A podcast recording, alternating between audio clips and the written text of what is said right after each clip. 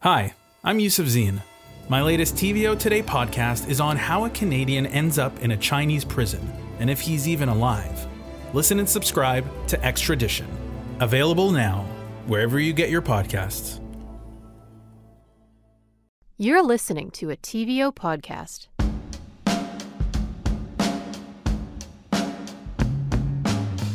Welcome to On Docs, a podcast about documentaries and the stories they tell. I'm Colin Ellis. And I'm Nam Kiwanuka. On today's episode, we're speaking with legendary filmmaker Alanis Obomsawin. Alanis is no stranger to On Docs. I interviewed her in 2019 for her last doc, Jordan River Anderson, The Messenger. She's made over 50 films and counting for the NFB as one of the most celebrated Indigenous filmmakers in the world. Today, she joined me to discuss her latest documentary, Honor to Senator Murray Sinclair. Quite frankly, most of Canada did not know anything about residential schools. And even those who knew about the schools being in existence, they didn't have any idea of what happened in those schools. We were treated like a herd of animals. I saw children shivering in their beds because of the thin blankets. I saw girls forced to eat their own vomit. I saw children gagging on their food because they didn't like it and then swallow it in fear of the nun's mighty hand. We have found documents in the archives of Canada in which military officials encourage the Department of Indian Affairs to ensure that more and more children are placed in residential schools because, the documents say, if we have their kids, they will be less inclined to go to war against us. I hope from this that we can send a message to uh, create that process of hope for uh, our children and our grandchildren. That first voice you heard was Senator Murray Sinclair, who served as the chairman of the Indian Residential Schools Truth and Reconciliation Commission from 2009 to 2015. That's the TRC for short. And that final voice was Patrick Etherington Sr., a survivor of the schools. Sinclair has had a long career in law, and he was the first Indigenous judge to be appointed in Manitoba. He was later appointed to the Senate in 2016, but retired earlier this year. Prior to the TRC, Senator Sinclair presided over the report of the Pediatric Cardiac Surgery Inquest, where he reviewed the death of 12 babies at the Health Sciences Center General Hospital in Winnipeg. His findings led to an apology to the families from the hospital and 36 recommendations that have had a major impact on how cardiac surgery is performed on children in the region. He's been quoted as saying, Hardly a week goes by that I don't think about those kids. The final report took three years with testimony from almost 100 witnesses and 10,000 pages of documented evidence. The scope of the TRC would be larger and as emotionally difficult. His job was to understand the scope of the harm done by residential schools on Indigenous communities. We're talking about intergenerational harm, the loss of language and culture, and so much more. It also involved hearing the testimonies of survivors, which are heart wrenching. Yes, uh, this documentary is less than 30 minutes long, but is packed full of history and it's very compelling. Alanis incorporates a speech that Senator Sinclair gave as he accepted the 2016 WFM Canada World Peace Award. She also includes the painful testimonies of survivors, which were collected during the TRC. At one point in his speech, Senator Sinclair says that children are inherently the battleground for reconciliation. And it was very powerful to see the faces in the audience as they listened to those words and what we should take away from the TRC's calls to action. In our conversation with Alanis, we talk about Senator Sinclair's work on the Commission, the legacy of residential schools, and Canada's reckoning over its treatment of Indigenous peoples. And we recorded this interview prior to the federal government's decision to appeal a federal court's ruling on Indigenous child welfare. Stay with us.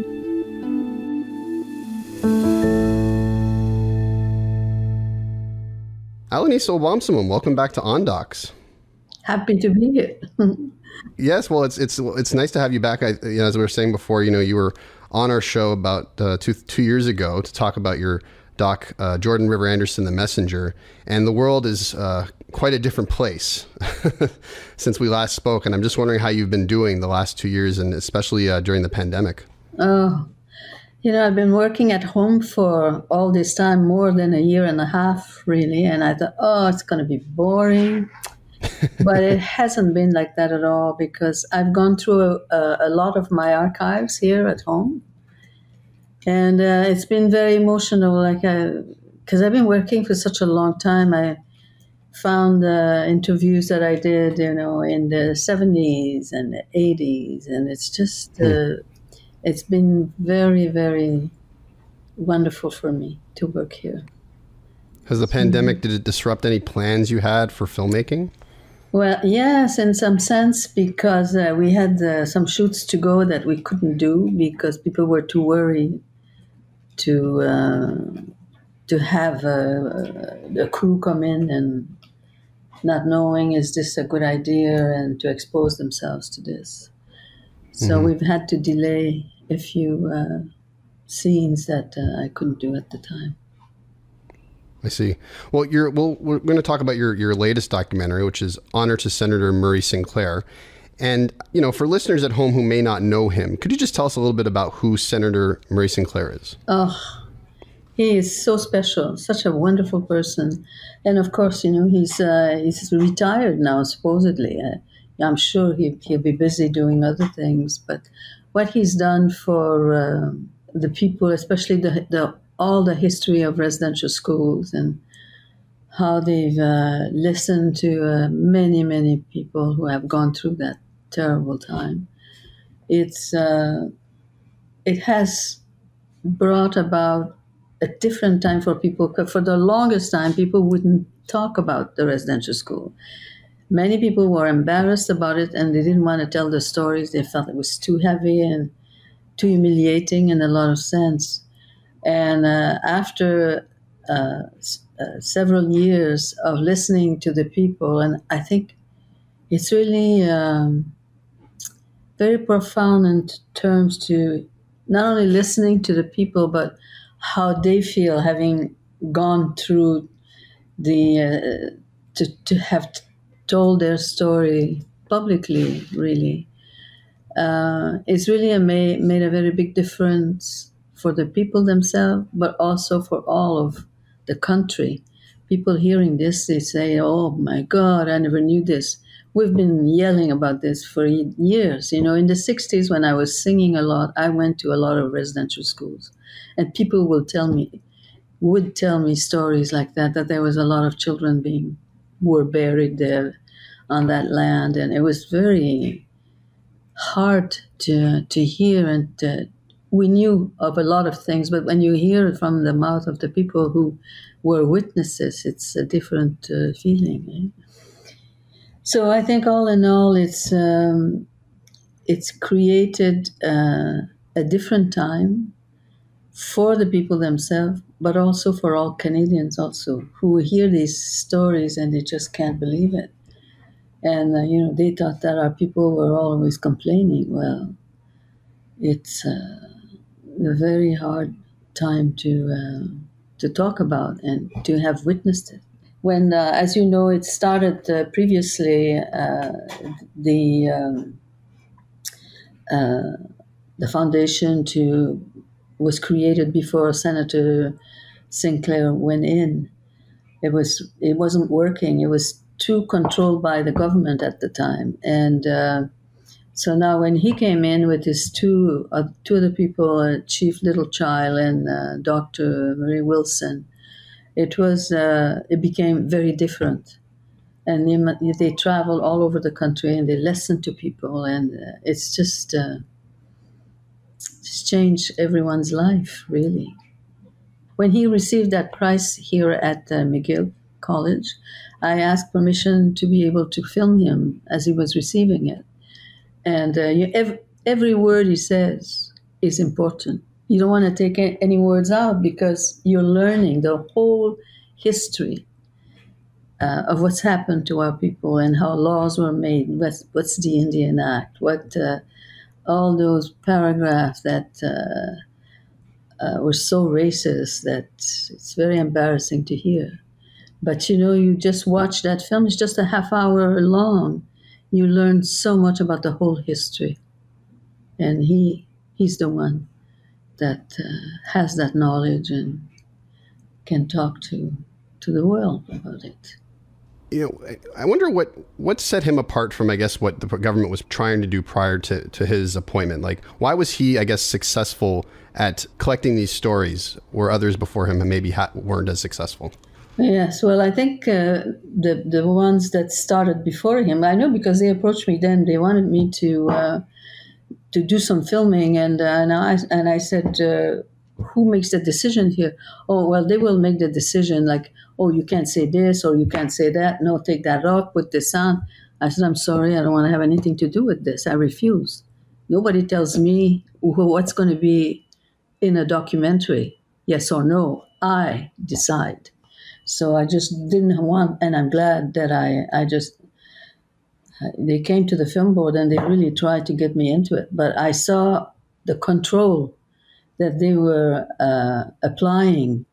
I knew there was something very wrong, which is very different with Senator Sinclair and those two other people with him. They listen. They really listen to all those people, their stories.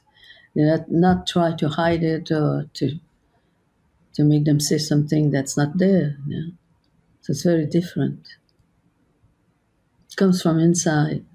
That's crazy. They tried to direct you in terms of how you were going to film Yeah. the. Uh, Yeah. Yeah, they told me in advance. I said, "Who decides what the content is?" And uh, there was a woman in charge, uh, and she says, at, "At the end, they decide."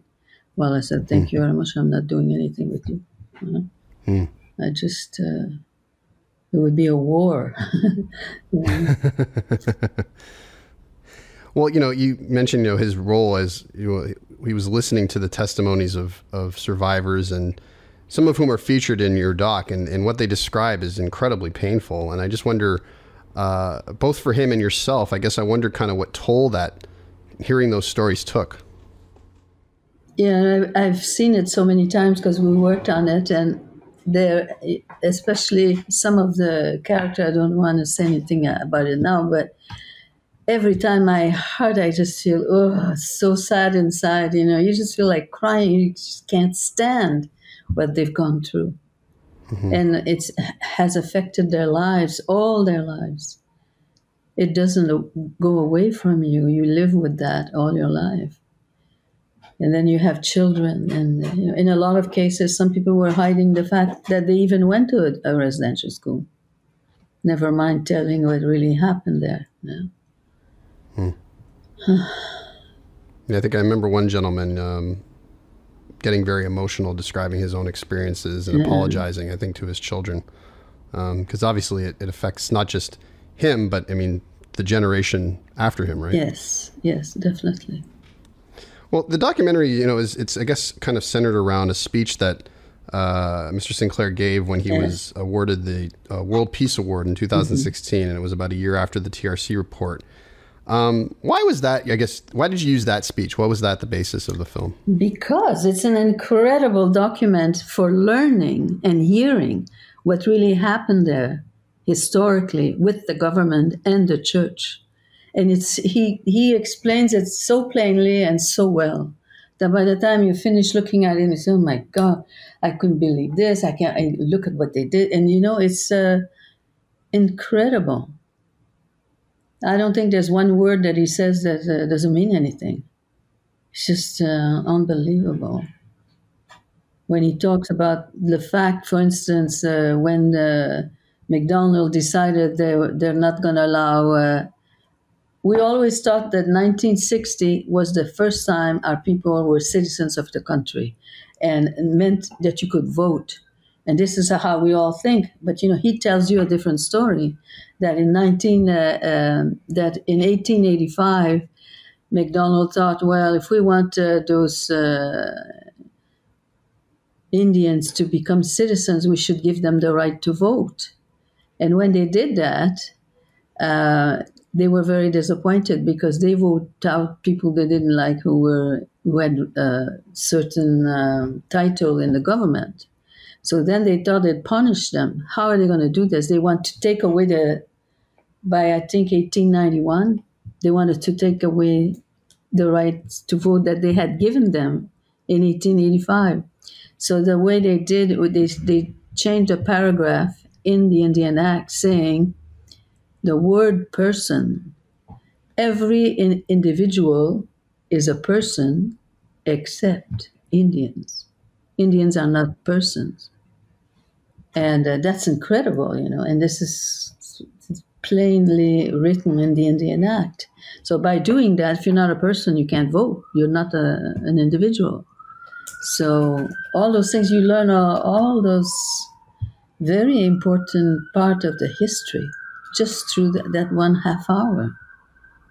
It's incredible. Yeah, something something I learned was just that uh, you know part of the residential school system, part of its design was to uh, take children as a way of, I guess, preventing. Uh, First yeah. Nations peoples from from going to war against the government. It was almost like they were holding them as hostages. And I guess it's kind of interesting that they were called schools because I mean, you know, the purpose of the school is to educate people, but in this case, it was really just to keep them uh, from going to war against them. It's it's incredible. Yes. Well, I, I guess I wonder, you know, uh, what Mr. Sinclair's reaction was to having a doc about him. Had you talked to him before about it? What, what was his, I guess, well, reaction? He didn't know really, because I, I just went, you know, I know him personally for a long time, but I don't, I don't, I, I don't know what he imagined. I, I didn't have that kind of conversation. So, um, but now now it's finished and uh, i haven't heard from him because we sent him a copy for him to watch it and also to the p- people who are talking in it. Unfortunately there's two women that have passed away since then. So we send a copy of the film for them to watch it before it comes out. Oh God. it's just been uh, very emotional to make this film. Yeah. Well, you know, in, it's mentioned in the film, you know, the, there are these calls to action uh, that the TRC uh, made uh, that Canada needs to take towards reconciliation. I think there are 94 in total. I'm not sure what the government, how many they've uh, um, achieved yet. I don't think it's uh, anywhere close to 94. But, you know, something that uh, Mr. Sinclair says is that, you know, individuals uh, can yeah. act. You know, individuals can do things. Uh, they don't have to wait for the government to do it. No. And I'm just wondering, you know, to what extent you think that you know acts by individuals can make a real difference everybody can make a difference in the world how you look at someone how you treat them how you make them feel just by looking at them you oh boy uh, get away from me i don't want to have to talk to you or be with you you're a savage this has been like this you know for so many generations so uh, when he says individually of course everybody can can do something. It's just the way you treat people. And stop thinking that our people are inferior. Just that alone makes a big uh, difference. You know, when you ha- when you in the classroom and the, the old days when the teacher would open her book, Histoire du Canada, you know, Canadian history. I knew I was going to get beat up that day. It's as simple as that. Here they were, and when I realized uh, what was happening, this is why I'm still here today, because education is the main important thing for all people. So if you're trained as a child to hate, because obviously the books were written, designed in advance to make sure that Canadians are going to think uh, very poorly of Indigenous people here. They never called us Indigenous. it's a new name. It was mm-hmm. savage. And you know, in French, it's not the Indian Act, it's l'acte des sauvages It's a savages act, as clearly as that in French. So, uh, what the, the, there was a design, there was a will there to make sure that even with a license in the classroom, children were learning to hate us. It's very plain. You don't have to go to a university to find out what that is about. So, you know, the thing was to get those bloody books out of the classroom and uh, it, it, didn't come out that easy because this is what they thought all for so many generations. Right there you know. Imagine you're a child and you're learning that this if there's an indian near you he's inferior he's ugly he's dirty look at his color and you know all that uh, stuff. Yeah. I'm sure it's hard for some people to believe but that's the way it was. Well, you know, the last year or so, we've had a bit of a reckoning in this country uh, just around uh, race, around the treatment of indigenous peoples. I'm thinking of the discovery of these, uh, you know, thousands, I guess, at this point, unmarked graves at former residential schools. I'm wondering how you've, I guess, processed all of this. It's very difficult, of course, you know, for all of us. But uh, there's a big change now. You know, I travel a lot. Not lately. I go nowhere. I stay home. But uh, in general, I travel all over the country all the time. And I can tell you that I would say the last ten years is the change is unbelievable. Last five years, even since the uh, um, worked of uh, the reconciliation, you can you feel the difference and uh, there's more respect. And I think in general now, what I feel across the country is that Canadians want to see justice to our people.